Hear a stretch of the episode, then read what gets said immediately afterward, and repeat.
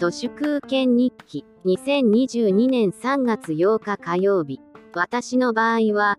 例えばリモート会議がじゅうごじからの開始だとすると、きっかりじゅうびょうまえくらいにつなぐことにしています。対面の訪問なども、ベルをピンポンするのはジャストインタイムです。逆の立場になると、少し早めに来られるのは調子が狂うからです。やたらと早く来ちゃう人、私は嫌いじゃないんですけど、自分はそういうキャラになれませんね。ロシアではスパイのことを外国の代理人って呼びます。エージェントですね。このロジックに従ってあえて呼べば、日本の政財官学マスメディアは米軍の代理人です。つまり米軍のスパイが日本国を統治しています。ロシアではマイノリティであるスパイが日本ではマジョリティなんです。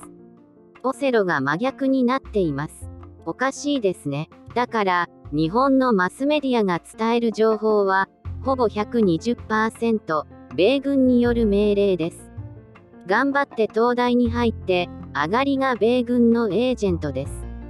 自民党の世襲若手衆議院議員、三菱商事最年少課長、財務省の切れ者、日本テレビ放送網の敏腕プロデューサー、どいつもこいつも米軍のエージェントです。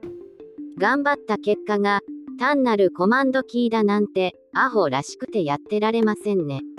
日本テレビ放送網とは、もともと反共産主義プロパガンダの役割を担う存在として作られました。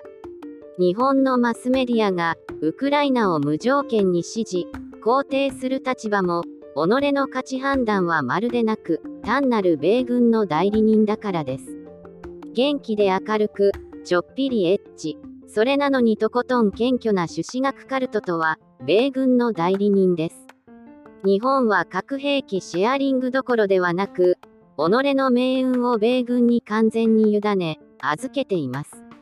つまるところ単なる米軍のスパイでしかない偏差値エリートが、屈折した愛国心を持つと日本会議になります。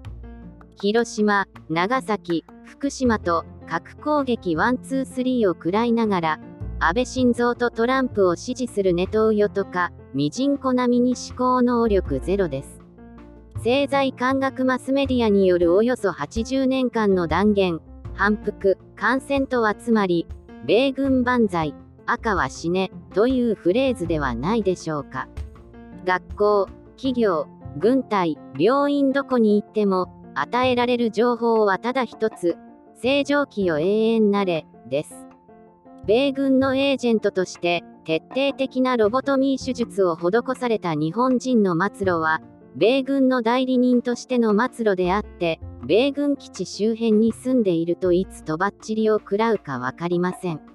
面白くもなんともない、米軍の代理人仕事なんて今すぐやめて自由になった方がいいと思います。本日は以上です。ありがとうございました。人の行く裏に道あり花の山。